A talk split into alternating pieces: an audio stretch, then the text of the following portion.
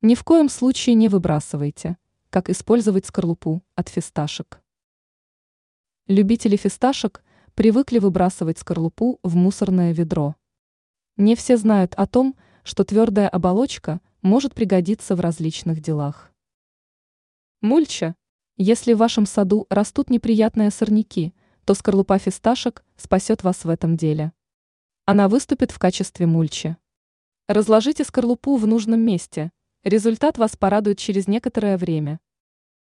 Рукоделие. Скорлупу можно использовать для детских поделок.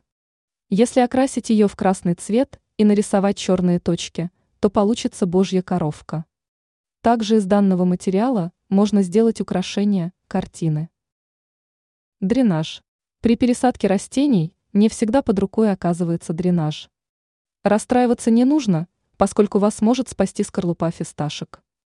Нужно лишь положить ее на дно горшка. Благодаря такому дренажу корни растения не будут гнить. Защита от вредителей. Если вы разложите скорлупу возле растений, то улитки не будут беспокоить ваших зеленых друзей. Теперь вы знаете, как использовать скорлупу фисташек в разных делах.